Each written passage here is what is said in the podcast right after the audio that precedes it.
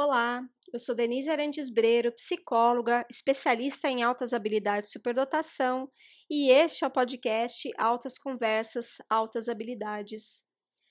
No episódio de hoje, eu gostaria de trazer algumas dicas, alguns conselhos para as pessoas que se depararam com o diagnóstico das altas habilidades e superdotação. Eu recebo com muita frequência pessoas que me dizem que foram avaliadas ou que tiveram seus filhos avaliados e que essa avaliação é, trouxe o diagnóstico de superdotação e elas se sentem muito perdidas é, diante dessa informação. E agora, o que fazer com isso? Né? Quais são as orientações, as dicas, os conselhos é, para essas pessoas que acabaram de receber esse, esse diagnóstico?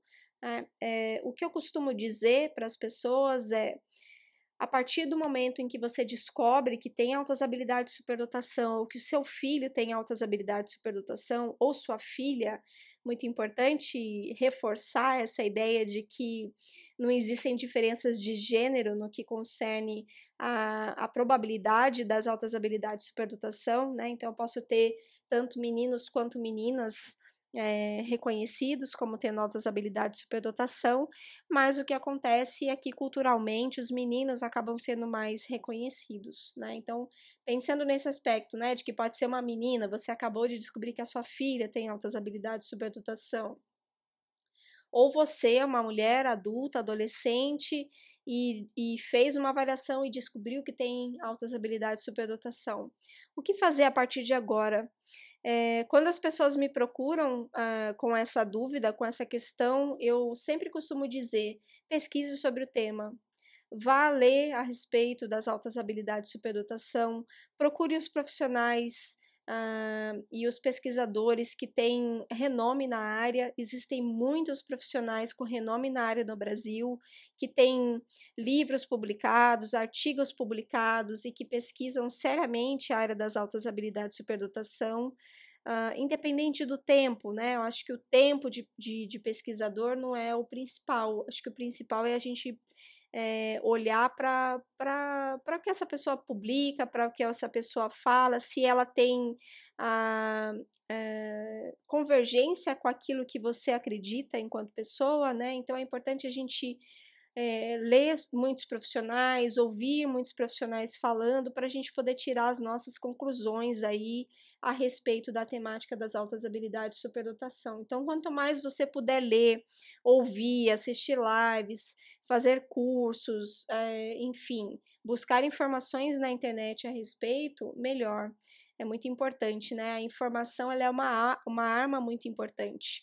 E se a gente está falando de crianças, é mais importante ainda, porque é a partir das informações que a gente vai conseguir olhar para o nosso filho, olhar para esse diagnóstico, para essa identificação e buscar aí os melhores caminhos para oferecer um ambiente que seja acolhedor e que também seja enriquecido, né? Então é muito importante que a gente busque informações. Então, leia a respeito e procure é, profissionais especializados nas altas habilidades de superdotação, caso você sinta que será necessário algum tipo de acompanhamento, seja um acompanhamento é, pedagógico ou psicopedagógico ou um acompanhamento psicológico.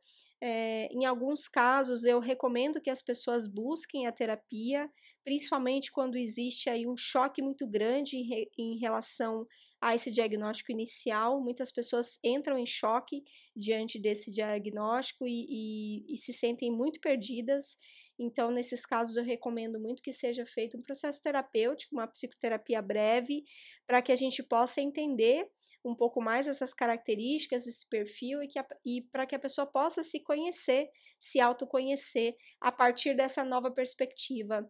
Eu sempre digo que o diagnóstico ele descortina uma série de possibilidades para essa pessoa. Ela vai começar a ver a vida dela sob uma nova ótica, sob uma nova perspectiva.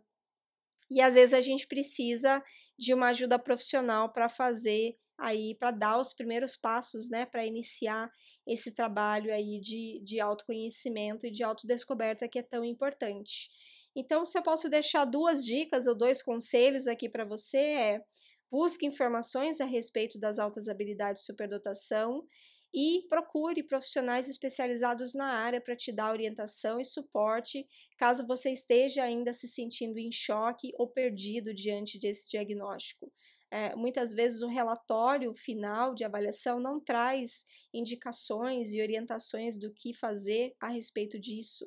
É, e aí, uma dica também para os meus colegas psicólogos que realizam a avaliação: procure dar sugestões e encaminhamentos para essa família com base naquilo que foi observado durante o processo avaliativo dessa criança ou adolescente ou adulto.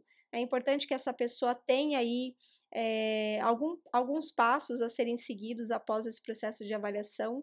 Né? E se você não teve essa, essa indicação durante o seu processo de avaliação, é, tente buscar essas informações, né? Então, retomando aí as minhas dicas, leia a respeito do tema e procure um profissional especializado para te auxiliar é, a pensar estratégias e os próximos passos a partir da identificação. Que a identificação ela não é o fim do processo, ela é apenas o começo é, do processo e é apenas o começo de uma nova vida, é, olhando agora sob essa perspectiva de pessoa com condição de altas habilidades de superdotação. Tá certo?